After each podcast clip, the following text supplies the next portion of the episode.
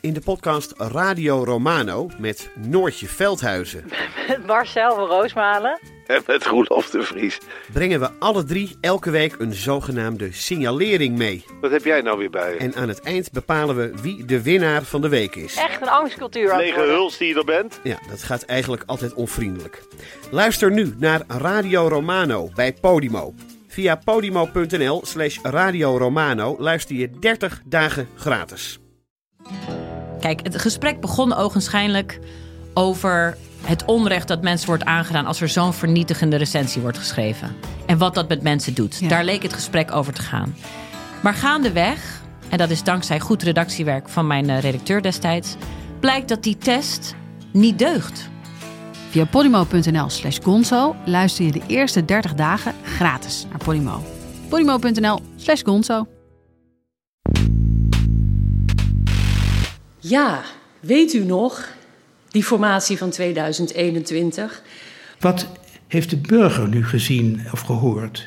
Opstappen van het verkennersduo, openbaar worden van al hun gespreksnotities, een zinderend Kamerdebat op 1 april met een aangenomen motie van afkeuring tegen de VVD-fractievoorzitter en het opstappen van het inmiddels aangetreden tweede verkennersduo.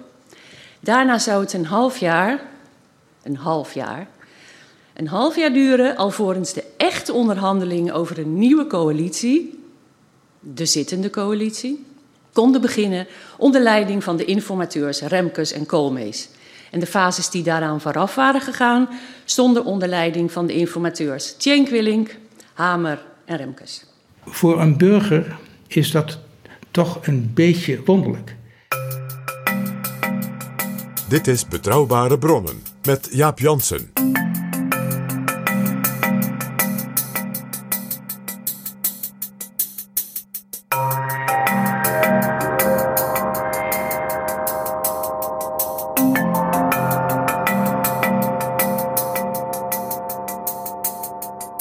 Hallo, welkom in Betrouwbare Bronnen, aflevering 330. En welkom ook PG. Dag Jaap.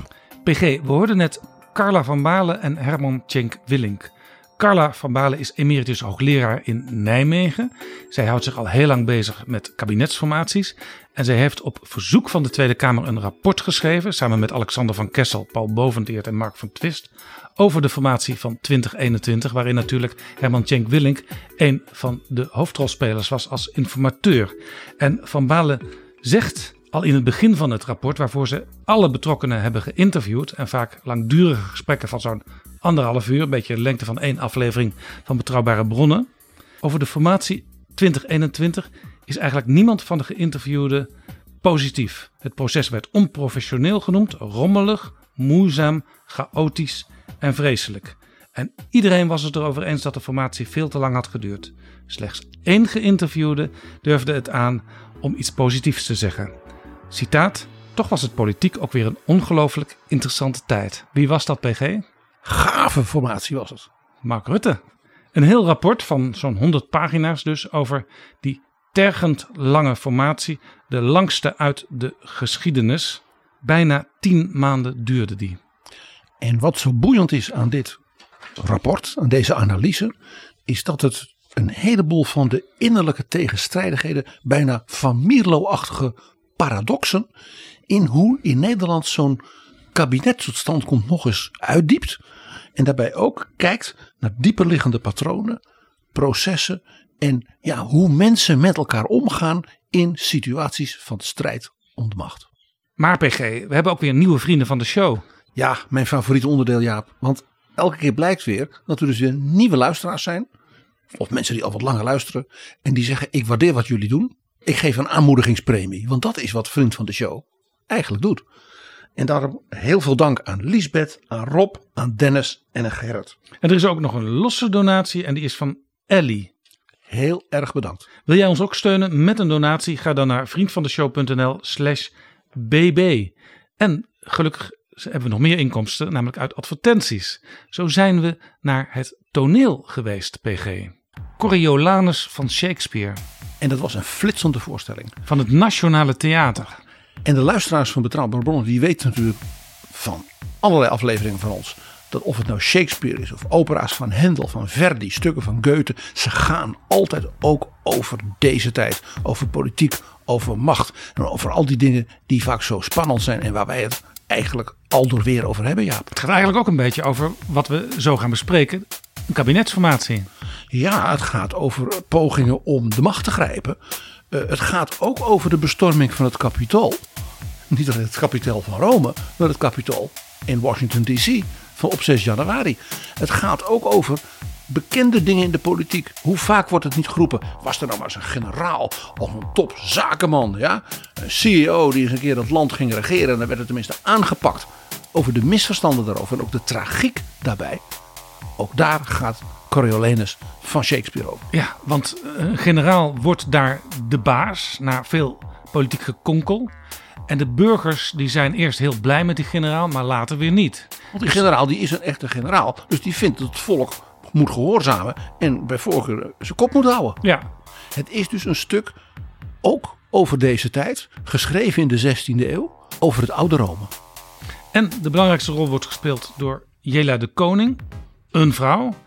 En dat doet je misschien ook weer denken aan bepaalde ontwikkelingen aan het Binnenhof. Waar ook vrouwen een steeds belangrijke rol spelen. En dat wordt ook weer niet door iedereen toegejuicht. De reacties bijvoorbeeld Sigrid Kaag, die zijn soms zeer fel.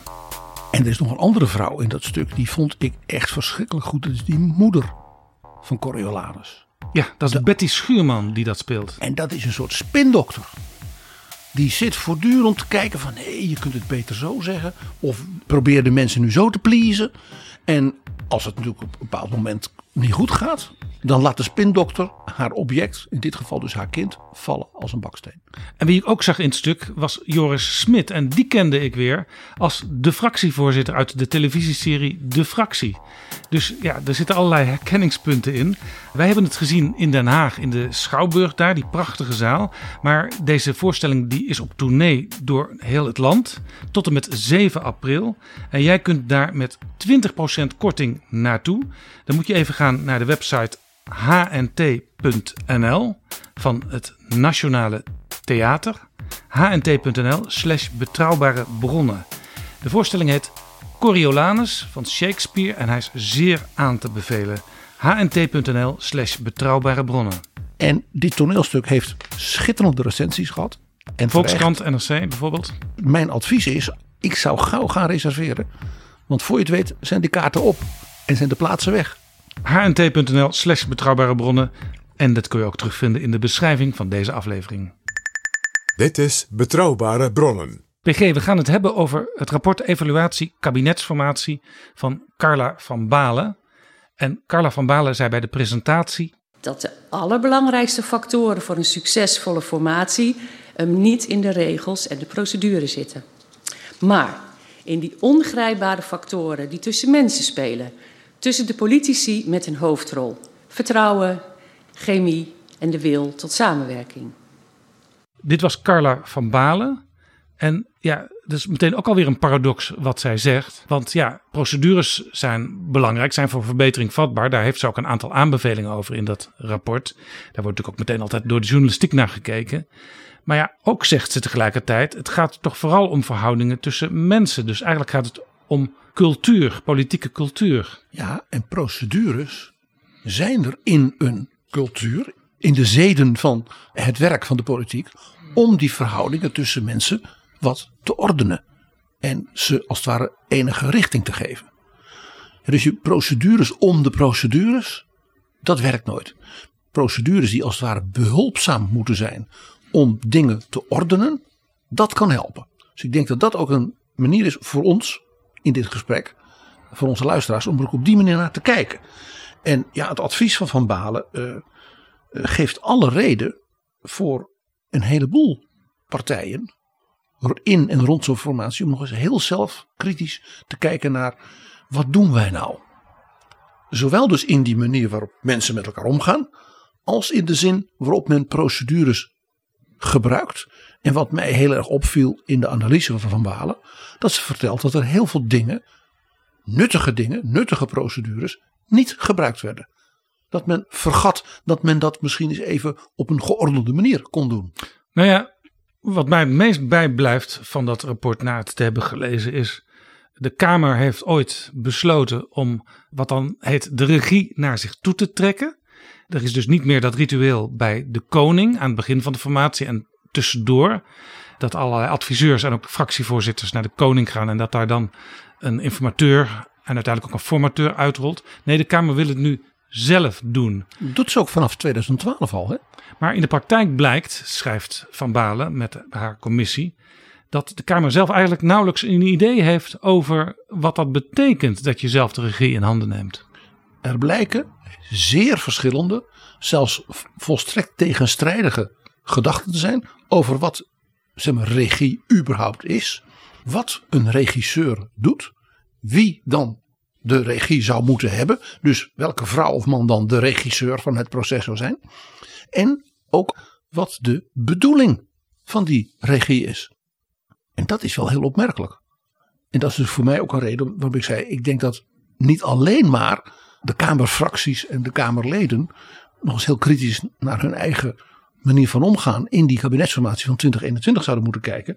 Maar dat geldt bijvoorbeeld ook voor de Kamer als instituut. Dus de voorzitter en het presidium. Want dat valt ook op, die zijn min of meer afwezig in de analyse. Terwijl wel wordt gezegd, de Kamer wordt geacht iets te doen. Maar ook de media mogen ook nog wel eens naar zichzelf kijken. In de zin van, hebben wij nou als media dat proces op een constructieve, inhoudelijk goede manier begeleid? En ook welke rol je hebt als Kamer is, is belangrijk. In het rapport wordt ook aangestipt dat sommige spelers in het formatieproces, bijvoorbeeld uh, deelnemers die tegelijkertijd ook minister uh, of op een andere manier partijleider waren, uh, dan alleen even fractievoorzitter voor een hele korte periode.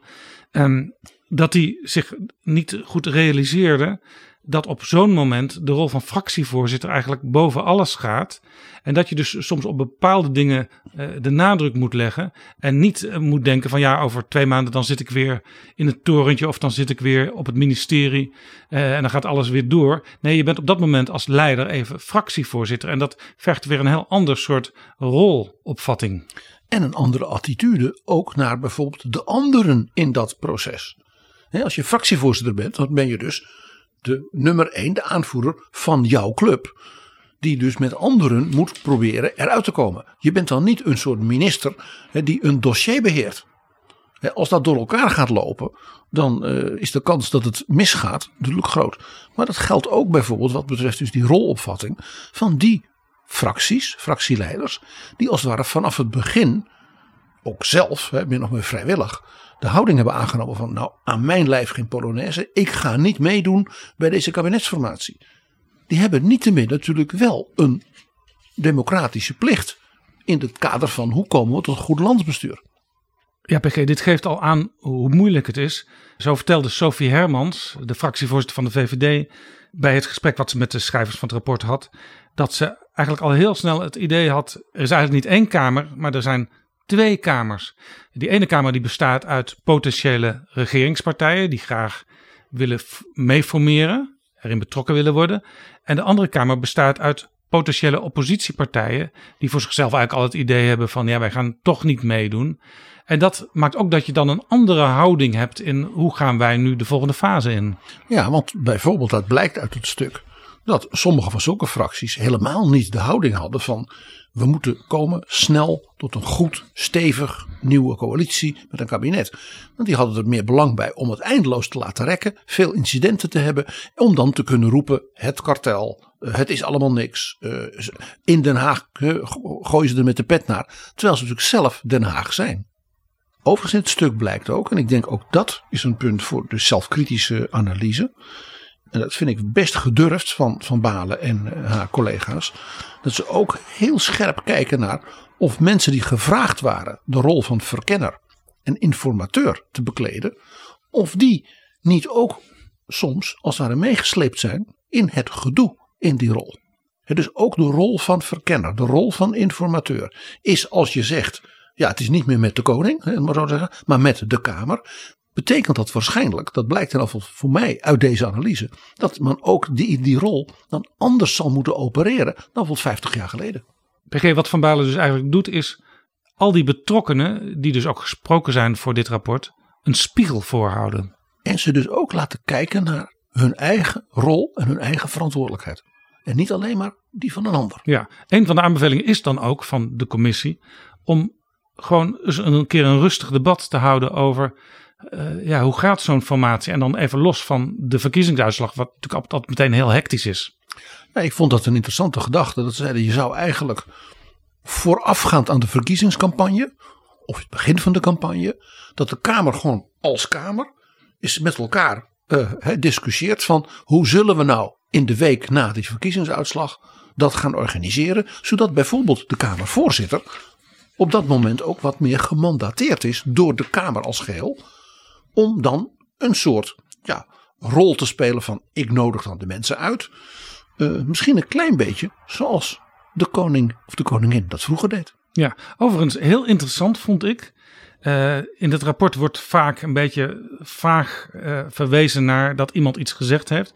Maar als je de voetnoten goed leest, dan zie je precies wie wat gezegd heeft. Want daar staat het gewoon in. Hier kwam ik tegen oud-Kamervoorzitter Khadija Ariep, die natuurlijk in deze kabinetsformatie meteen op uh, de dag na de verkiezingen al de rol had om alle fractievoorzitters, alle gekozen leiders bij elkaar te roepen. Hè. De, lijsttrekkers waren dat letterlijk, want er was nog geen Tweede Kamer, die wordt pas twee weken later beëdigd. En dat was dus een hele aparte bijeenkomst ook. Zo werd mij nu nog duidelijker uit dit stuk. Het dus een echt een, nuttig en boeiend stuk. Dat er allemaal hele nieuwe fractieleiders. Ik dacht, oh ja, zo'n Dassen, zo'n Caroline van der Plas. Die waren allemaal helemaal nieuw. Dus het eerste wat er gebeurde was een voorstelrondje. Zoals in een, zeg maar, in een vergadering van, met nieuwe collega's. dus dat was niet een heel politieke, inhoudelijke bijeenkomst daardoor. Nee, en wat Ariep voorstelt, dat is heel vergaand. Eigenlijk zegt zij, je moet pas beginnen met dat hele proces zodra er een nieuwe Kamer is. En dan denk ik, en dus ook zodra er een voorzitter gekozen is. En dat gebeurt altijd pas weer een week nadat de nieuwe Kamer er is. Dus pas drie weken na de verkiezingen, denk ik dan. Ariep zegt: Op de fase waarin de nieuwe Kamerleden nog niet beëdigd zijn, heeft de Kamer geen enkele invloed op de formatie of op de informateurs. Dus eigenlijk zegt zij: ga pas na drie weken echt aan de gang dat is opmerkelijk, Jaap, dat mevrouw Ariep dat dus tegen Carla van Balen zei. Want Joop van den Berg zei iets dergelijks in gesprek met ons. Waarbij hij erop wees dat in de eerste week na de verkiezingsuitslag er eigenlijk twee dingen aan de orde waren. Eén, iedereen is doodmoe en moet nog helemaal ja, de knop omzetten en wat dan niet. En ten tweede, wat er in die week zou gebeuren. Hè, dan is er in feite nog een. De oude Kamer zit nog. De nieuwe Kamer is in feite nog niet actief en er is ook nog geen nieuwe Kamervoorzitter. En daar is niets voor geregeld wat er dan gebeurt. Dus dat is een heel merkwaardig politiek vacuüm. Van den Berg zei bij ons: de Kamer maakte er deze formatie op die manier een potje van. Als het even kan, één zin. Waardoor kenmerkt deze formatie zich? Doordat niet voldoende rekening gehouden is met het belang van de allereerste week. Dat was Joop van den Berg. Laten we eens een aantal van die paradoxen die Carla van Baarle met haar team voor ons bedacht heeft, langslopen. Nou, in de volgorde is er één die staat op één. Dat zal natuurlijk toeval zijn. En die is wel mooi, dat noemen ze de contextparadox. Namelijk dat in hun gesprekken zij constateerden dat allerlei van hun gesprekspartners, dus Haagse politici, zich beklagen over ja, de moeizame voortgang. Dat kwam door de ingewikkelde politieke context. En dat was blijkbaar altijd de schuld van iemand anders. Carla van Balen zegt, dat vond ik nogal puntig. Eigenlijk tegen dus haar lezers in de Tweede Kamer en de, de verdere politiek. Jongens en meisjes, die context maken jullie zelf. Het is niet zo, je kunt dus niet zeggen dat is iets wat als ware wat van buiten komt, die politieke context. Dat er een probleem is met de kindertoeslagaffaire. En dat het kabinet daarom was afgetreden. En dat er dus iets moest gebeuren. Nou, de Groningse kwestie. Ja, eh, dat zijn, zoals zij dat omschrijft, producten van handelingen van politiek en bestuur. Politici klagen dus over de media, maar gebruiken vervolgens diezelfde media ook weer in zo'n kabinetsformatie. Om bijvoorbeeld eens een keer iets in te steken en dergelijke. Ik vond dit een heel goed punt. Dat ze zegt van de politiek gebruikt zelf de politiek als excuus voor de politiek. Ja, dit is dus echt een he- hele mooie beschrijving. Dat is ook het leuke van al die contexten. Het zijn beschrijvingen van werkelijkheden die toch eigenlijk altijd weer terugkeren in een kabinetsformatie. En zeker in die formatie die zo heel lang duurde deze keer. Ja, en wat ze dus doet, hè, in, dat, in de spiegel kijken, dat ze, tegen, dat ze tegen die politici zegt: jullie gebruiken in feite wat je zelf doet als excuus om dingen niet te doen. Wees op dat punt dus ook zelfkritisch. Wees je dat bewust dat dat een patroon is, wat misschien wel een beetje, ja, een beetje eigen is aan de Haagse politiek. En ontsnap daar dan op het moment dat je dat beseft, dat je het ook tegen elkaar kan gaan zeggen: jongens, laten we nou gewoon eerlijk zijn. Dit hebben we zelf veroorzaakt, dus we zullen het ook zelf moeten oplossen. Een andere paradox is, we hadden het er eigenlijk net al over, de tempo-paradox. Je wil meteen van start gaan om maar snelheid in het proces te brengen. Dat speelde dus in deze formatie. Ik vind dat heel knap geanalyseerd. Heel erg dus meteen in het begin. En dat was omdat dus het kabinet Rutte 3 was afgetreden. Vanwege nou ja, de toeslagen. En dus ja, enkele maanden er een demissionair kabinet was geweest. Al voor de verkiezingen. En daardoor had er van alles stilgelegen. Er was ook vervolgens van alles natuurlijk controversieel verklaard. En het effect was van jongens. We hebben dus nu al een hele tijd eigenlijk ja, de zaak maar een beetje laten kabbelen. We hebben corona. Er is van alles dat moet gebeuren. Ook hè, met oog op de economische ontwikkelingen. Dus we moeten zorgen. Hè, verkiezingen maart voor de zomer. Hè, in mei, juni moet er een kabinet liggen. Dat in die zomer ja, van alles kan doen. Prinsjesdag, actie, actie, actie. Ja, en uh, het interessante hierbij was. Uh, er werden twee verkenners aangesteld. Kajsa Olongren en Annemarie Jorritsma. En die wilden ook meteen alles ter hand pakken. Alles bespreken met iedereen. En er was nog iets. Toen die vanwege dus de haast zeiden we zijn klaar. Heeft men zonder een debat te voeren meteen al nog weer twee verkenners benoemd. Namelijk mevrouw van Ark en Wouter Koolmees. Die zijn zelfs niet toegekomen aan een inhoudelijk gesprek. Want de zaak liep dus volledig in de mist. En dus die overhaaste, wat actionistische manier waarmee men dus die verkenning begon. In plaats van eens even achterover te hangen van wat is nu de politieke situatie, want die is complex genoeg. Leidde dus vervolgens door dat gedoe tot heel veel ja, ellende. En dat het vervolgens enorm in de vertraging kwam. Dus de neiging tot kijk ons eens snel zijn leidde tot oh oh wat gaat alles ontzettend stroperig en moeizaam. Ja, hier zei Jesse Klaver ook wat over tegen de rapportschrijvers. Hij wees er al op bij dat allereerste gesprek onder leiding van toen Khadija Ariep. Uh, ja, je zit daar, je maakt kennis, je ontmoet wat nieuwe mensen ook. En dan blijkt dat uh, de grootste partij en de grootste winnaar, dus VVD en D66, al met elkaar gesproken hadden en uh, twee namen naar voren schoven. Ja, dan kun je eigenlijk niet veel anders als een van de fracties in de Kamer om daar ja tegen te zeggen. Want ja, uh, zij nemen het voortouw en dat is eigenlijk ook wel logisch. En, maar dat staat nergens. Denk nog een keer aan Joop van den Berg. Die zei er is niets geregeld. Er is nergens ook maar nagedacht over dus die eerste week. Daar is dit een mooi voorbeeld van. Want wat is er dus gebeurd weten we nu. Mark Rutte en Sigrid Kaag hebben dus in die nacht met elkaar gebeld stijf van de adrenaline. Ja, ze was net van die, van die tafel afgesprongen, zal ik maar zeggen. Ik verwijt dat natuurlijk die mensen helemaal niet. Die hebben een campagne gedaan. Die hebben uh, alle twee uh, ja, een, een, een, een, voor henzelf mooie uitslag gehaald. En die gaan dan met elkaar bellen. En die zeggen dan, nou ja, ik wil die en jij wil die. En vervolgens bleek dus ook dat men tot de gedachte van twee verkenners kwam. In plaats van één iemand die even wat rustig achterover leunt en kijkt. Nee, twee, omdat blijkbaar D66 wilde al bij die verkenners een soort politieke kleurspoeling. Daar moest dus een progressief element in. En Annemarie Jorritsma was dus blijkbaar in hun ogen niet progressief genoeg. Dus dan begint dus als het ware de verkenning al met een partijpolitiek soort naar elkaar loeren en elkaar niet helemaal vertrouwen. En dan ook nog roepen het moet allemaal snel, snel, snel. Dat is dus die tempoparadox. We zeggen, kijk ons eens daadkrachtig zijn.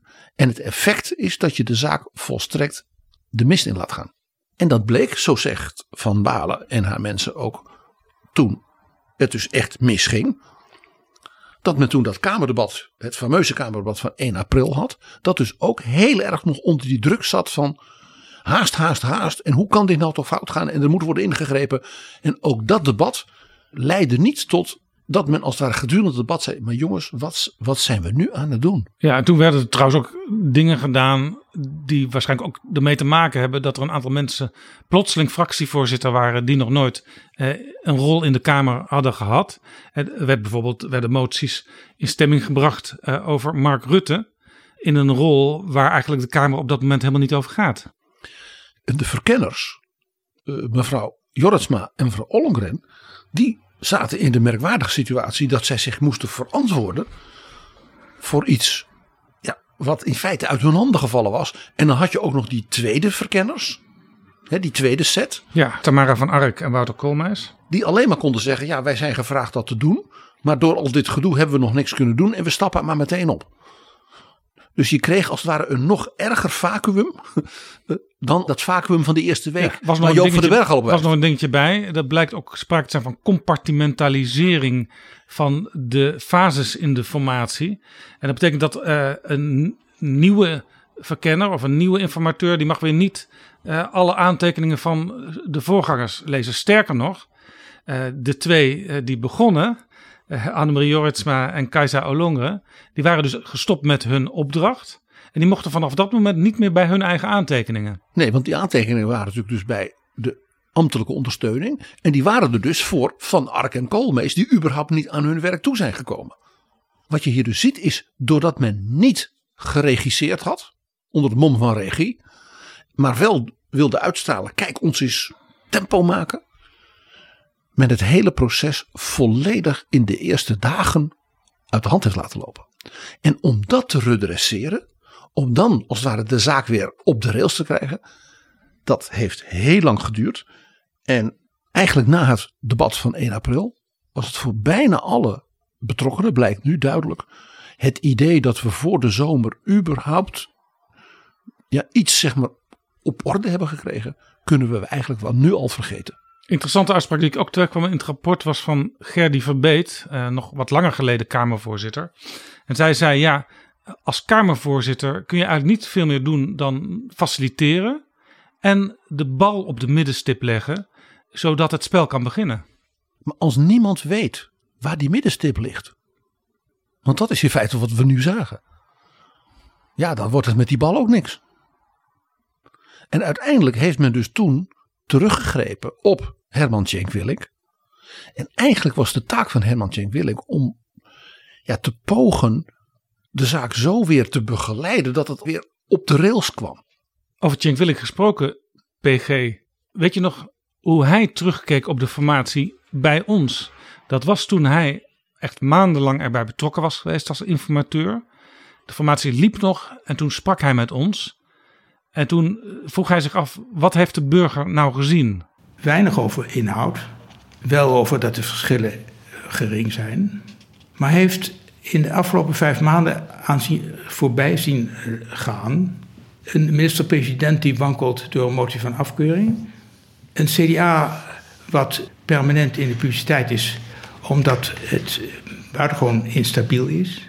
En nu twee partijen waarvan de inmiddels eh, weer opgekrabbelde minister-president vindt dat onderhandelen met hen instabiele situatie zou opleveren. Voor een burger is dat toch een beetje wonderlijk. Dat betekent dus dat het indirect schadelijk is. Zeker de wijze waarop dat gebeurt. En ik vind dat politici eh, zich dat zouden moeten realiseren. Wat Cenk Willink hier zegt, politici moeten zich dat aantrekken. Dat is eigenlijk ook de oproep van Carla van Balen. Besef goed in welk wonderlijk paradoxaal land je terecht bent gekomen in zo'n kabinetsformatie. En probeer daar dan toch nog ja, eh, op een betere manier met elkaar uit te komen. Nou, mag ik nog eens zo'n paradox aanstippen uit dit stuk? De gedachte was, zo'n kabinetsformatie, dat gebeurde allemaal. hè, Het geheim van Soesdijk, het geheim van Noordeinde. En dat moet allemaal vertrouwelijk. En de nieuwe bestuurscultuur, waarvan niemand weet wat het is, die zou toch moeten aanmoedigen dat we openhartig zijn. Openbaarheid. Hè, Mensen moeten kunnen volgen wat er gebeurt. Dat leidde ertoe dat men dus in die verkenning, waarbij het zo misging, toen riep dat alle stukken openbaar moesten worden. Maar de mensen die die gesprekken hadden gevoerd, met die verkenners, de fractieleiders, die waren natuurlijk van tevoren zich niet bewust dat alles ook openbaar zou worden. Sterker nog, de wijze waarop die verkenning was zeg maar, genotuleerd. Dat waren natuurlijk kleine ambtelijke notities voor het bewerken, bijvoorbeeld twee weken later, van een verslag. Als je die notities publiceert, ja, dan lees je dus ja, korte notities en niet een weloverwogen verslag hè, met belangrijke punten en aandachtspunten en dergelijke. Dus iedereen kon daarin lezen wat hij zelf dacht dat hij wilde lezen. Ja, toch was het gekke dat uh, zo'n beetje de hele Kamer, uh, ook de partijen die aan het formeren waren, die werden aangespoord door Geert Wilders om al die stukken maar openbaar te maken. Wilders is een uitermate slimme, extreem ervaren Kamerlid. Die weet dat als je dus losse notities ja, in een mapje publiceert, dat, je, dat, dat, dat dat een recipe voor disaster is, omdat iedereen er maar zelf van alles uit gaat halen. Joop van den Berg zei daarover bij ons: de Kamer liet zich op sleeptouw nemen door Wilders. Het interessante is dat Paul Frisse, die onlangs bij ons te gast was, in een uh, wat ouder boek van hem, Het Geheim van de Laatste Staat, schreef: Een democratische rechtsstaat heeft geheimen nodig om volwaardig te kunnen functioneren. En dat is boeiend, want wat zegt Carla van Balen in dit stuk? Die zegt: Kijk nou, het idee, ook een beetje achter die bestuurscultuur, van transparantie. Maak het maar openbaar. Want dan gaan we de mensen het begrijpen en dat verhoogt als het ware het vertrouwen in het proces. Zij zegt het omgekeerde gebeurde. Doordat die stukken ja, gepubliceerd werden, ging iedereen zeggen van wat heeft hij gezegd? Dus er ontstond een enorme golf van wantrouwen van de verschillende actoren ook naar elkaar. Van Balen schrijft ook, Rutte was in het 1 april debat profetisch toen hij zei, ik maak mij grote zorgen. Als mensen in vertrouwelijkheid hebben gesproken en misschien ook dingen hebben gezegd over collega's, je weet het niet, die daar genoteerd zijn, niet met de bedoeling dat dat ooit naar buiten wordt gebracht. En als dat wel naar buiten zou komen, dan loop je het risico dat wij de komende weken eindeloos bezig zijn om persoonlijke verhoudingen te repareren. Dat kunnen we niet werken aan de formatie van een nieuw kabinet. Dit land moet uiteindelijk toch een keer weer door een missionair kabinet geregeerd worden. Dat is exact in feite de conclusie die Van Balen nu met de wijsheid achteraf trekt. Dus in dat opzicht zie je dat Mark Rutte hier als zeer ervaren politiek leider precies al in dat debat de vinger op de zere plek legt. En iedereen was toen hartstikke boos op Mark Rutte in dat 1 april debat en niemand wilde dit eigenlijk horen toen. En men was dus, en geval op dit punt, volstrekt onterecht boos op hem. Want wat hij zei, het gevaar wat hij dus aanstipte, dat risico, is volledig bewaarheid geweest. Jaap, dan is er het punt, we hadden het al even over, wat Van Baren noemt het de regieparadox. Ja. De Kamer heeft besloten, wij gaan het zelf doen. En vervolgens wordt zelfs in een motie van dat debat van 1 april door de Kamer uitgesproken, misschien moesten we maar een soort onafhankelijke procesbegeleider gaan zoeken, waarbij zelfs de naam van de koning ineens weer opdook. Dus dan zou de consequentie van we gaan de regie zelf doen, hè, dat is dan de paradox, zijn dat dat betekent dat de Kamer op zoek gaat naar een onafhankelijke bovenpartijenfiguur. Die als het ware de verantwoordelijkheid die de Kamer zelf zei te willen nemen, van de Kamer afneemt. Ja, dus dit wordt de regieparadox genoemd. Ik zou het ook de koningsparadox kunnen noemen. Van ja, je, je wil de regie hebben, maar je blijkt niet te weten hoe dat moet. En dus ga je maar terug naar degene die het vroeger altijd deed. Tegelijkertijd blijkt uit het gesprek nu van Van Balen met al die betrokkenen. Dat ze allemaal zeggen ja, ja, ja. Maar om nu de koning als het ware weer op die plek te zetten. Daar wordt de term een gepasseerd station voor gebruikt. Dat is ook trouwens een onderwerp wat door Cenk Willink bij ons aan de orde werd gesteld in betrouwbare bronnen. Uh, hij zei, ja, er wordt allemaal geroepen dat het ondemocratisch is als die koning weer in het proces komt. Dat zegt bijvoorbeeld Joost Eertmans in het rapport van, uh, van Balen. Maar eigenlijk is dat onzinnig. Vanuit de grondwet, Jaap, is het in elk geval onzin. Want onze grondwet, met dank aan Thorbecke, heeft nu juist gezegd: de democratie, zoals die toen is geformuleerd en die in feite tot de dag van vandaag geldig is, wat aantoont wat een prestatie dit van Thorbecke was, ook qua denken, dat hem dat lukte. De democratie heeft dus een regering die verantwoording aflegt aan het parlement. En in die regering is de koning. Dus de koning, als hij een rol speelt, is dat dus per definitie democratisch. En als je dus de koning zou vragen, zou u misschien een rol willen vervullen, kun je niet zeggen, maar dat is ondemocratisch. Als de democratische ver- volksvertegenwoordiging, de koning, dat vraagt. Zoals de koning ook elk jaar de troonrede voorleest. Is dat ondemocratisch dan, meneer Eertmans? En bovendien, de koning doet de dingen stapje voor stapje. Dus hij begint eigenlijk met een gelijk speelveld, zei Herman Tjenk Willink. Hij nodigt alle verschillende fracties uit. Hij vraagt eh, hoe ze eh, naar het proces kijken, wat volgens hun voor de hand ligt. En ook eh, aan welke namen zij gedacht hebben om te gaan verkennen. En ook wat voor rol zij voor hun eigen fractie in dat proces zien. En de koning zei dan ook wel eens: Heeft u ook aan die naam gedacht of aan die naam? Dat is dus anders dan wat Jesse Klaver eigenlijk beschrijft. Ja, je wacht gewoon af wat de grootste partij en de grootste winnaar voorstellen. En dat accepteer je dan, want ja, de boel moet aan de gang. En dan durf ik de vraag te stellen: is dat dan zoveel meer democratisch dan dat je een procesbegeleider hebt die onderdeel is van de regering, conform de grondwet, die zegt: laat ik nou eens even in die eerste dagen, om ook die politieke campagne te laten, te laten bezinken, eens even met wat mensen praten. Ja. Is dat dan zo ondemocratisch vergeleken bij dat ze dus werden geconfronteerd de ochtend na de verkiezingen? Mark en Sigrid hebben al gebeld en hebben dit bedacht. Waarvan we dus nu achteraf ook nog zeggen dat was een erg slecht idee. Ja. Die twee verkenners. En uh, de koning, als je die dan, zoals Cenk Willink adviseert, weer in het proces betrekt, zeker in de eerste fase, dan los je eigenlijk ook dat probleem op van die snelheid aan het begin, die uiteindelijk tot traagheid leidt. Want als de koning iemand benoemt, dan brengt die persoon vervolgens verslag uit. En dan, dan kan de Kamer het initiatief naar zich toe trekken met een debat. En eventueel een sturende motie voor het vervolg. Ik heb nog een... En als dat de Kamer dan alsnog niet lukt, dan hebben ze altijd nog die koning die weer een volgende stap kan zetten. Ik heb nog een extra argument hierbij. Denk aan wat Jesse Klaver net zegt. Daar zat dus die nieuwe Kamer, althans de nieuwe fractievoorzitters. Daar zat dus Dassen, daar zat mevrouw van der Plas. Daar zaten allemaal mensen die, voor wie dit helemaal nieuw was. Die hadden dus in dat gesprek ja, een voorstelrondje rol. En dat was het. En vervolgens werd ze gedicteerd door Rutte en Kaag wat er zou gebeuren. Als je wat Cenk Willink aanstipt zou doen, dan betekent dat dat ook mevrouw van der Plas, ook meneer Dassen, net zo lang ja, bij de koning zit, een kopje thee krijgt en een koekje. En dat, uh, bij Juliana kwam het hondje dan ook nog langs. En heeft dan ook een gesprek. Kan dus ook in die nieuwe rol als fractievoorzitter, of het nou één zetel is, of drie bij Volt, of, of meer dan dertig bij Mark Rutte, haar of zijn verhaal doen. Dus ook zijn verantwoordelijkheid nemen voor dat proces.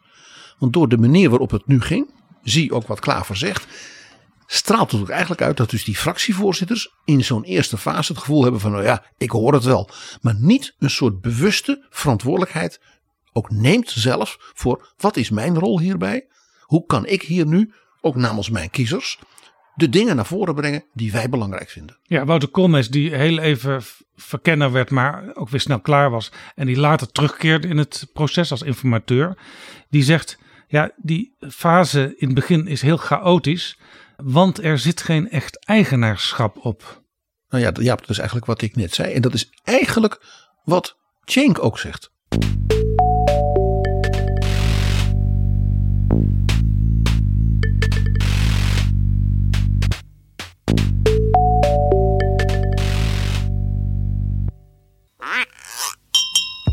PG, heb je al gehoord dat op 10 maart een speciale bijzondere trekking van de staatsloterij is? Uh, Jaap, dat heb ik gehoord, ja. 10 jaar, een ton euro per jaar. Ja, en dat is belastingvrij. Dus je krijgt 10 jaar achter elkaar 100.000 euro bij de staatsloterij. Wat zou jij daarmee doen als je elk jaar 10 jaar achtereen een ton zou binnenkrijgen van de staatsloterij? Nou, de helft zou ik uh, geven aan mensen. Waarvan oh. ik weet dat ze het kunnen gebruiken. En dan hou je dus nog een halve ton over. En Jaap, ja, daar ga ik wel naar een paar hele mooie opera's natuurlijk. Hè. Boekenkasten vullen waarschijnlijk Boekenkasten, ook. opera. Een paar bijzondere reizen maken. Ja, en dat past heel erg bij natuurlijk de staatsloterij in Nederland.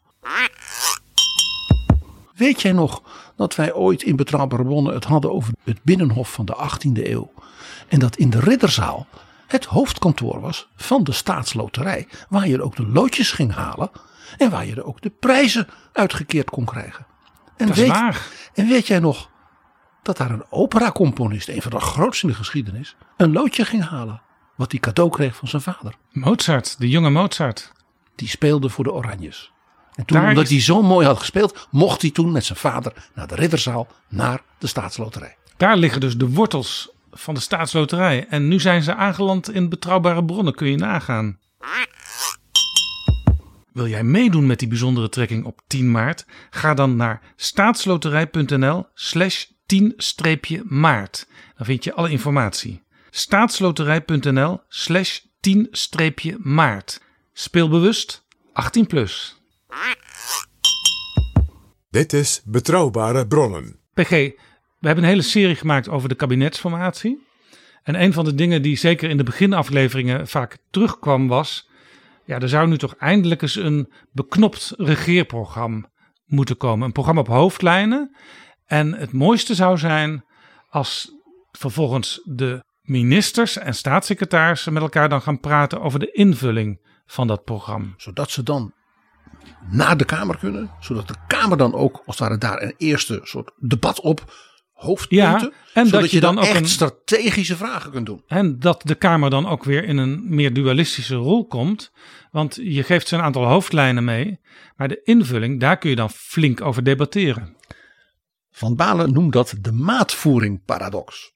Want weet jij nog dat mevrouw Hamer in die kabinetsformatie een hele creatieve manier vond om zo'n hoofdlijnenstuk maar eens uit te proberen. Zij vroeg de secondanten van VVD en D66. Dus niet de nummers 1, maar de secondanten. Sophie Hermans en Rob Jetten. Jullie zitten bij die gesprekken. Jullie zijn ja, nieuw, jong en fris. Als jullie nou eens met z'n tweeën een soort proeven, hè, zoals dat dan heet, maken. van hoe zo'n stuk op hoofdlijnen eruit zou kunnen zien. Jij weet misschien ook nog wel hoe dat stuk werd ontvangen.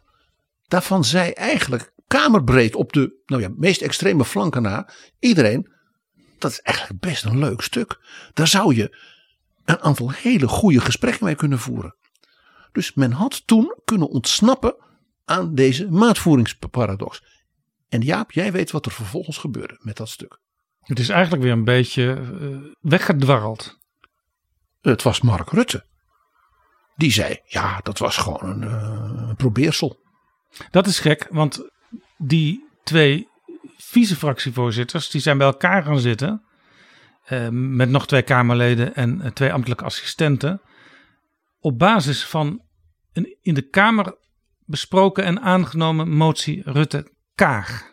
Ja, die dus mevrouw Hamer als informateur zo interpreteert dat zij dat ik moet niet als informateur op de stoel van die fracties gaan zitten. Heel zuivere rolopvatting. Maar ik ga dus een aantal, nou ja, zeg maar jonge frisse mensen uit die fracties eens vragen. Kom maar met wat. En dat heeft dus de opdrachtgever daarvan, de eerste ondertekenaar van die motie, vervolgens zo in de prullenbak gegooid. Ja, en dit was trouwens eh, ook mede door haar maar ingestoken dat het op deze manier zou gaan. Want zij had in haar eerste fase, die toen achter de rug was, zoals dat in het rapport wordt geciteerd, een zekere verlamming bij een aantal fractievoorzitters opgemerkt. Eh, Dat citaat een zekere verlamming komt, neem ik aan, van mevrouw Hamer zelf. Ja. Maar Van Balen wijst op nog iets. En dat is, zegt van, kijk, de Kamer is op dit punt ook verrukkelijk inconsistent. Want er kwam dus een coalitieakkoord op hoofdlijnen. Hier en daar toch weer een hoop details. En wat zegt de Kamer? Ja, wacht eens even. Eh, wij willen een volledige, uitvoerige financiële bijlage met alle details van de invulling van de daar genoemde dingen tot achter de komma, alsof men een soort tweede Prinsjesdag aan het doen was. Nou ja, dat werd, dat werd gevraagd en de Kamer is de baas, hè, uiteindelijk. Dus dat is geleverd. Dus dat coalitieakkoord wat er was, werd vergezeld van een financiële bijlage die dermate gedetailleerd was. Dat dus de feitelijke gedachte dat je een akkoord op hoofdlijn had, wat je kon uitwerken en invullen met mooie debatten, onmiddellijk de nek omdraaide. Want ja, die financiële gespecialiseerde, gedetailleerde uitwerking, werd natuurlijk door die nieuwe ministers onmiddellijk in een aanpassing van de begroting van Prinsjesdag doorgevoerd. Ja. En daarmee is die in, meteen in beton gegoten. Ja, als je het, het rapport goed leest, het, het, wordt niet heel erg naar voren gehaald door de auteurs, maar dan zit hier ook wel, ook wel weer een soort van paradox in. Je gaat dus heel lang over de inhoud zitten praten, maar je weet nog niet welke partijen uiteindelijk uh, de coalitie gaan vormen en dus het coalitieakkoord gaan sluiten. Dat is eigenlijk ook een rare omkering van zaken. Eigenlijk hangen die dingen zo met elkaar samen, zeggen een aantal betrokkenen nu. Ik weet niet of ze dat destijds vonden. Maar je moet dus eigenlijk ook wel weten wie dat kabinet willen gaan vormen als je over de inhoud praat. Ja, maar dat is tegelijkertijd, uh, roept dat bij mij de herinnering op aan de formatie van Paars 1. Ja, waarmee men op een bepaald moment zei, laat nou Wim Kok, die speelde toen voor Sophie en Rob in één persoon. Nou ja, dat kwam op hetzelfde neer in feite. Dat is interessant. Ja. Wat Hamer dus deed, was natuurlijk ontleend dus aan die periode dat zij natuurlijk zelf ook politiek actief werd. Dus dat was een recept waarvan zij dacht, misschien kon dat nu al ook wel eens goed werken. En natuurlijk uh, terecht uh, bij die neiging, ook in de Kamer zelf dus weer, hè, om terwijl je zegt hoofdlijnen in deze maatvoering paradox, vervolgens extreem gedetailleerde financiële details te willen hebben. Dat is bij de uh, presentatie van het kabinet men dus begon te discussiëren over het feit dat er dus op, in de zorg zou worden bezuinigd. Want dat bleek bij een eindgetal in, was, was het 2035. Ja, nou dat is op zich, op zich niet slecht. Want bijvoorbeeld in de defensiesfeer is er op een gegeven moment lang geleden kritiek al gekomen. Uh, dat je niet over vier jaar in investeringen kunt praten. Want die investeringen die gaan vaak over 20 uit 30 jaar. Dus het is helemaal niet slecht om meer jaren begrotingen te hebben. Maar je moet natuurlijk wel uitkijken. En daar komen wij elkaar denk ik weer tegen, PG. Dat je à la puntenwolken, ja, elk uh, klein detail, alles wil laten coveren. Uh, zodat uiteindelijk iedereen tevreden is. Dat gebeurt natuurlijk nooit. En dus heb je al gauw dat iedereen ontevreden is. En dat bleek dus ook nu weer. Want men, men kreeg dus bijna fictieve discussies over niet ingevulde maatregelen. Die op verzoek van de Kamer dan toch tot achter de komma financieel waren ingevuld. Waardoor je dus in feite alles vastlegt. En wat zegt Carla van Balen? Volstrekt terecht. Dat ze zegt, kijk, en toen was het er. Met al die gedetailleerde invulling. En die komma's en punten tot in 2035. En toen kreeg Poetin het op zijn heupen. De inval in Oekraïne. De impact op energie. De impact op alles daarvan. En het overgrote deel nee, zeg maar gerust. Dat hele coalitieakkoord en al die invullingen waren dus door de realiteit volledig achterhaald. Ja, en een paar dingen die overigens wel in het coalitieakkoord stonden, die baggeren ook nog steeds door. Kijk maar naar Groningen, de enquête die afgelopen week gepresenteerd werd. Kijk naar stikstof. En kijk maar naar stikstof. Uh, waar kijk, ook nog lang niet in, in de uitvoering over eens zijn. Sterker nog, ik heb het idee dat we op landbouw twee ministers hebben die het met elkaar nog niet eens, uh, eens zijn geworden. En de consequenties van die situatie leidt er weer toe dat een ander essentiële ambitie van het kabinet, waar men ook zeer gemotiveerd aan wil werken, namelijk het bestrijden van de woningnood en genoeg huizen bouwen, wordt verlamd door het andere dossier.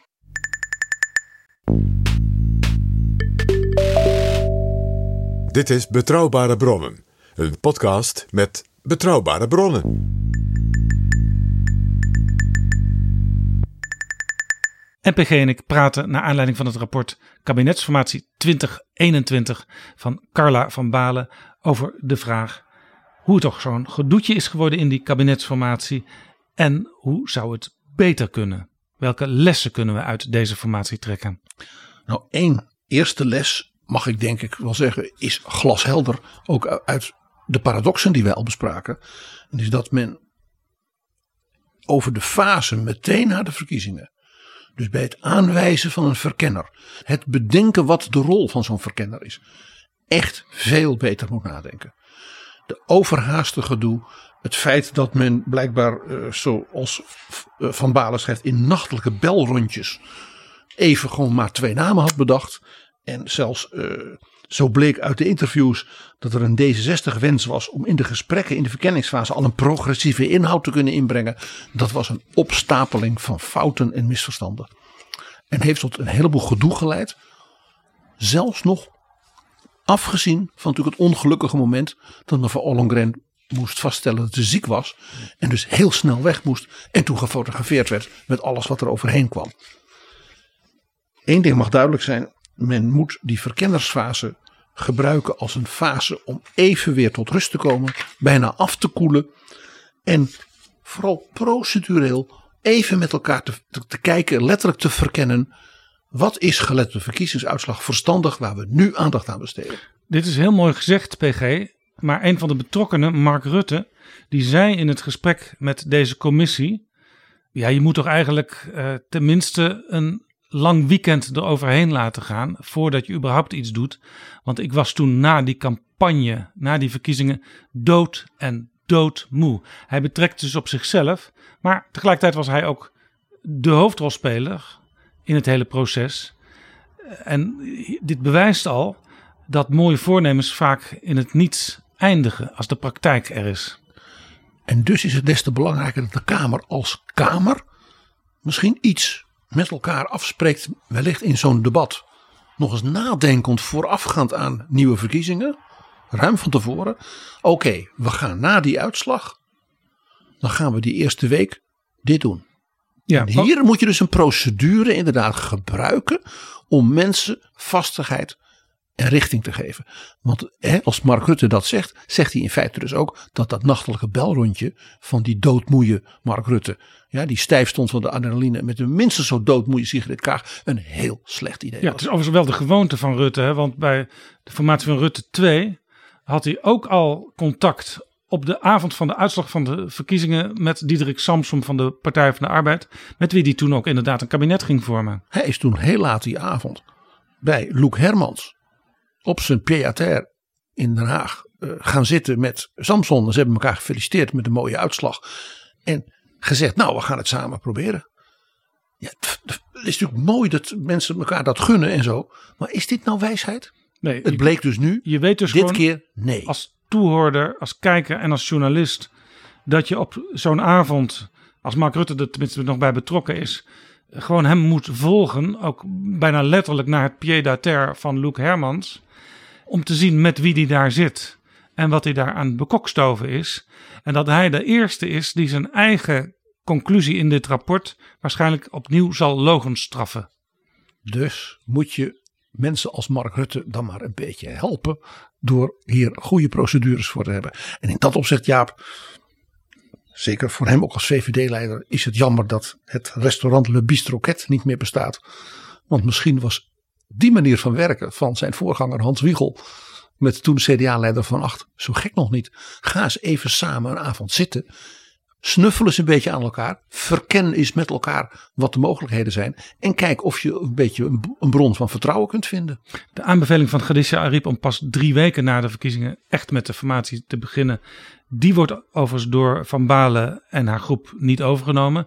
Maar ze zeggen wel, in die fase zou je dus zo'n verkenner zijn gang moeten laten gaan.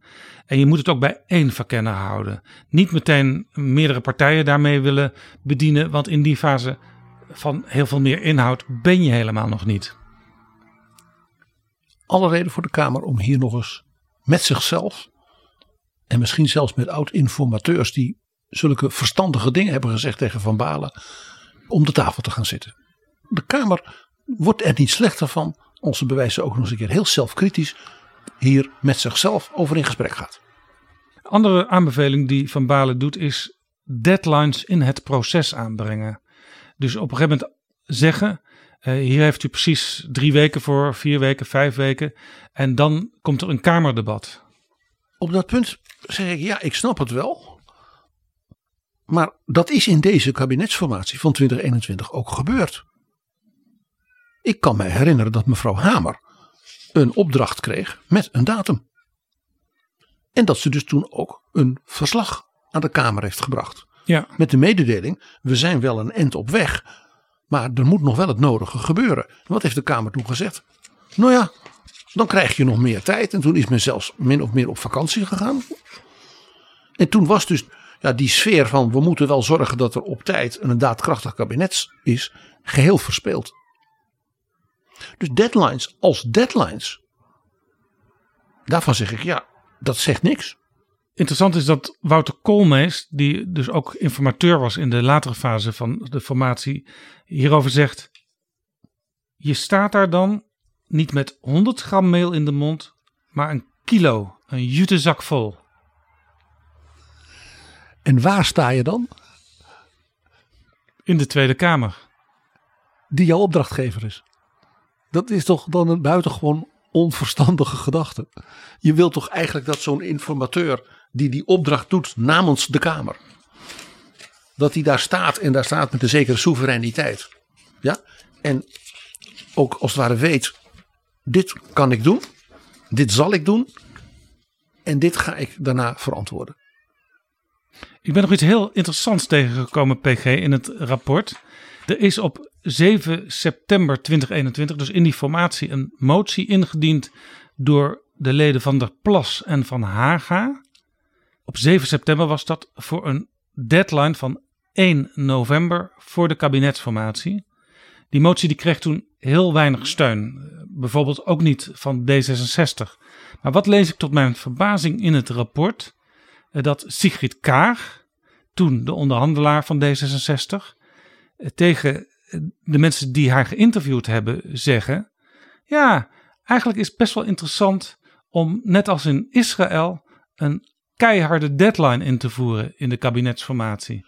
En als dat dan eh, uiteindelijk niet lukt, dan komen er nieuwe verkiezingen. Nou heeft nu mevrouw Kaag jaren in Jeruzalem gewoond. Dus ik denk dat dat de inspiratie is geweest. Wie even kijkt naar de recente parlementaire geschiedenis van Israël, die krijgt een siddering bij deze gedachte. Want dat leidde ertoe dat er in Israël, geloof ik, in drie jaar vijf verkiezingen zijn geweest of iets dergelijks. Dit is natuurlijk een enorme beloning van iedereen die zo'n proces wil versteren, wil frustreren.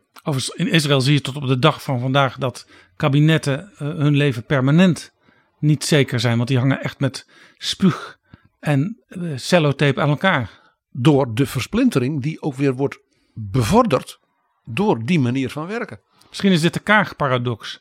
Zij is hier een enthousiast voorstander van, bleek in het gesprek met de commissie. Maar zij stemde als fractievoorzitter op 7 september 2021 tegen de motie van de Plas en van Haga die hierop aandrong. Van der Plas is trouwens ook geïnterviewd door de makers van, van dit rapport. En zij klaagde op een gegeven moment in het proces dat ze niet steeds werd uitgenodigd in elke fase door de informateur. En dat heeft ze ook tegen de onderzoekers gezegd. En dat ze vond dat ondemocratisch. En als het ware daarmee werd dus de volksvertegenwoordiging, en zij dan van haar fractie en ook anderen, genegeerd. Dat is natuurlijk een ernstig misverstand. De informateur is niet de koning van vroeger. Die dus de fractievoorzitters ontving, enzovoort, enzovoort. We hebben het erover gehad. Dus dit is een volstrekte rolverwarring aan de kant van de aanvoerder van BBB. Een informateur moet kijken hoe breng ik nou de mogelijke coalitiepartijen bij elkaar.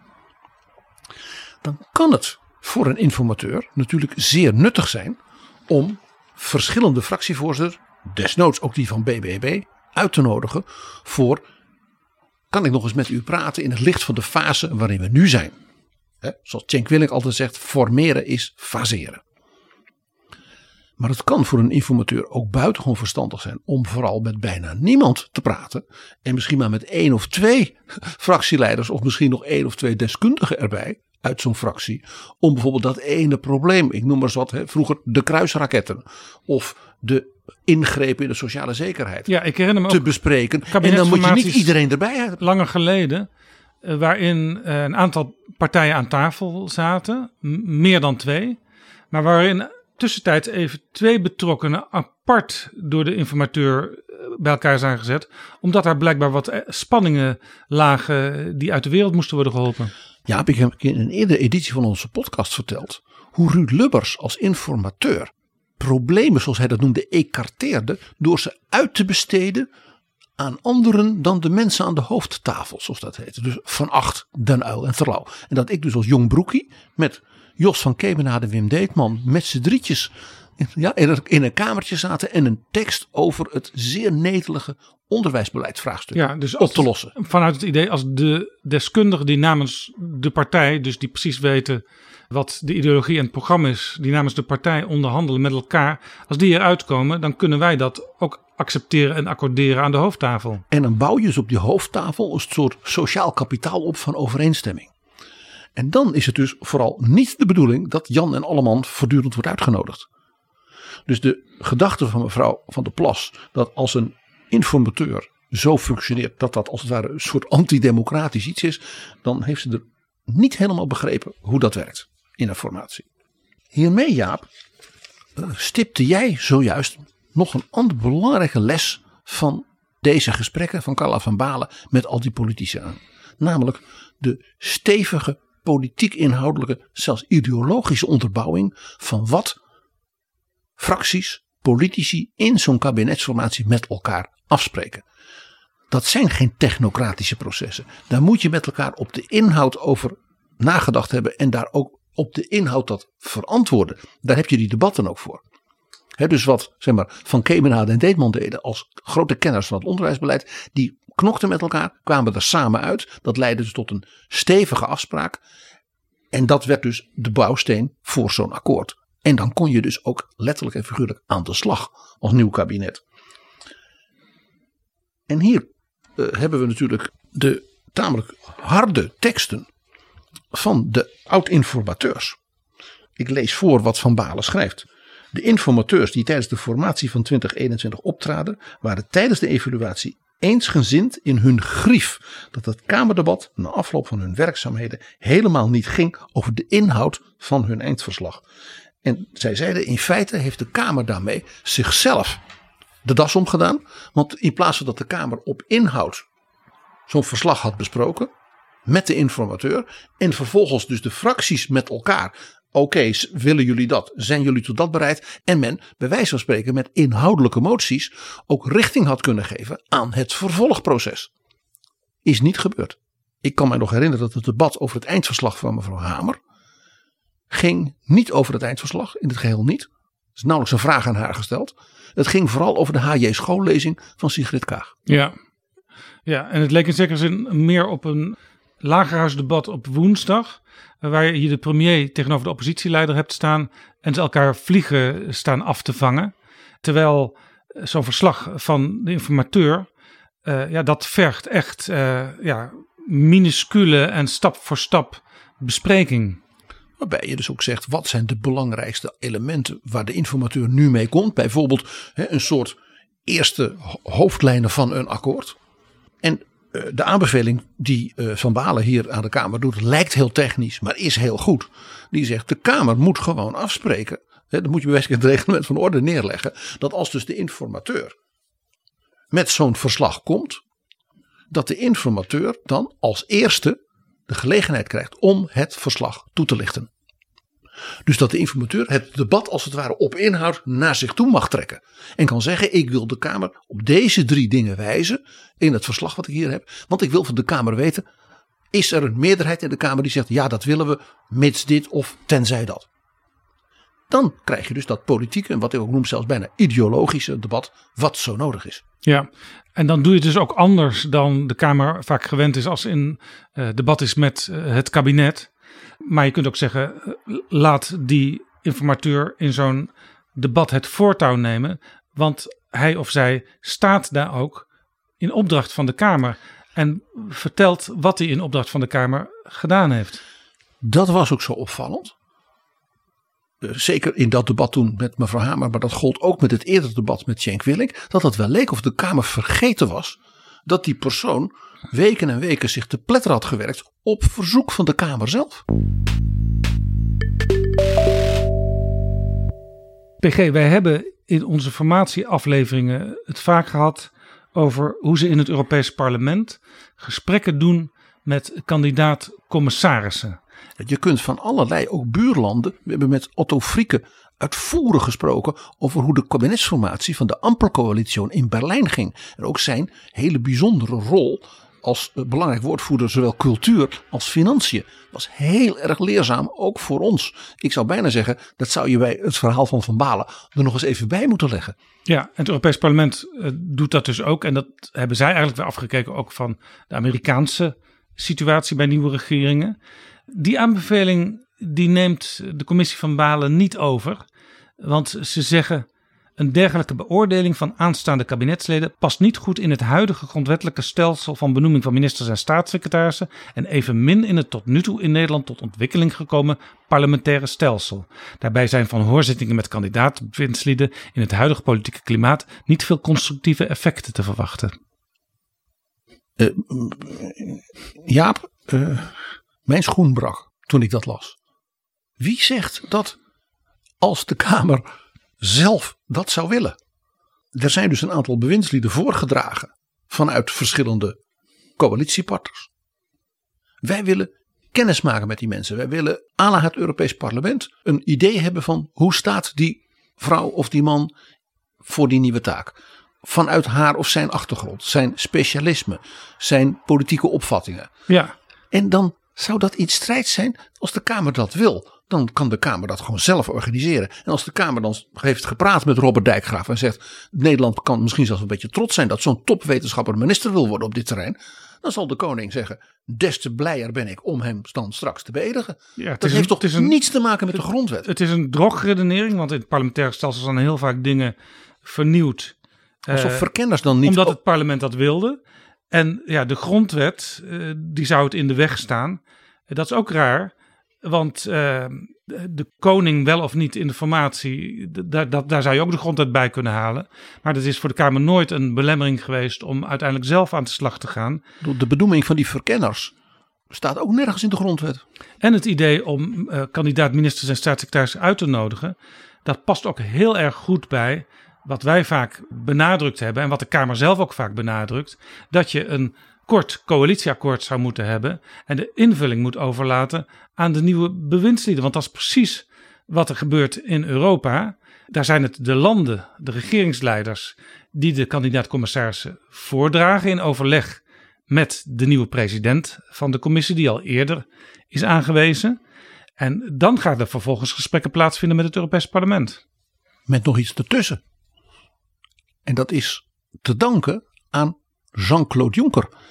Jean-Claude Juncker was de eerste die zei: Ik heb dus nu die commissarissen voorgedragen gekregen vanuit de lidstaten. Ik stuur ze allemaal een brief. En ga vertellen: U gaat nu dit doen. Dat is heel belangrijk. Daarbij zijn deze thema's, ook vanuit de campagne, vanuit de verschillende programma's voor de verkiezingen voor Europa, van belang. Ik wil daarbij u ook vooral met die nieuwe collega uit dat andere land samen dit probleem laten tackelen. En die brief met een soort strategische oriëntatie op wat dus die commissie gaat doen en wat die commissaris uit dat land daarbinnen zal gaan doen, gebruikt het Europees Parlement vervolgens om op inhoud met dus zo'n commissaris te praten over die hoofdlijnen. Precies wat hier in Nederland al dus wordt gezegd dat we willen. Ja, een akkoord op hoofdlijnen wat op inhoudelijk gesprek met bewindslieden wordt ingevuld.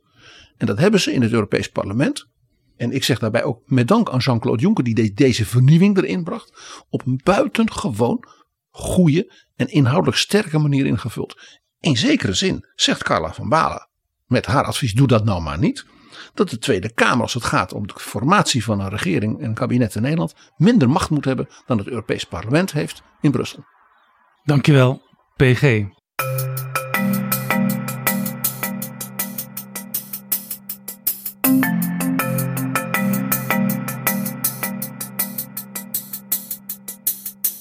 Zo, dit was Betrouwbare Bronnen, aflevering 330. Deze aflevering is mede mogelijk gemaakt door de vrienden van de show. Mensen die met een donatie ons zeer helpen nog veel meer mooie en interessante afleveringen te maken. Wil jij ook vriend van de show worden? Ga dan naar vriendvandeshow.nl slash bb. PG, weet jij wat het woord is wat het meeste gebruikt wordt door ons in betrouwbare bronnen? Dat heeft Lars Duursma van de podcast De Communicado's, die hij samen met Victor Vlam maakt, uitgezocht. Nou, ik gok op twee woorden. Het woord opera of het woord macht. Het woord wat het meest voorkomt in betrouwbare bronnen is het woord dus. Hij heeft ook uitgezocht wat uh, podcasts die door hele jonge podcastmakers gemaakt worden, wat daar het woord is wat het meest voorkomt, dat is het woord ik. Het ene is dus een woord dat een gevolgtrekking probeert te formuleren. En het andere is een woord dat een identiteit poogt te formuleren. En dat wij het woordje dus het meest gebruiken, dat is eigenlijk bijvangst bij een onderzoekje wat hij heeft gedaan naar de snelheid van spreken in podcasts in Nederland. Want uh, hij kreeg zelf uh, kritiek. Kunt u in godsnaam eens wat rustiger praten? Werkelijk waar. Maar toen heeft hij gekeken bij de tien populairste podcasts welke het snelste was. Nou, dat was de Zelfspodcast van Sander Schimmelpennik en Jaap Rezema. Die uh, spreken in 219 woorden per minuut. Die halen bijna geen adem. En wij zijn het traagste PG. Wij spreken in 155 woorden per minuut. Betrouwbare bronnen met Jaap Jansen en Pieter Gerrit Kroeger. Daar wordt het nou langzaamst Gerrit, uh, gesproken. PG Kroeger toch? Of? Ja, PG. Ja, Pieter Gerrit, PG. Gemiddelde leeftijd daar 60 jaar. En ja. daar zie je inderdaad dat als, ja, als de leeftijd 20 jaar hoger ligt, wordt ja. er ook echt veel langzamer gesproken.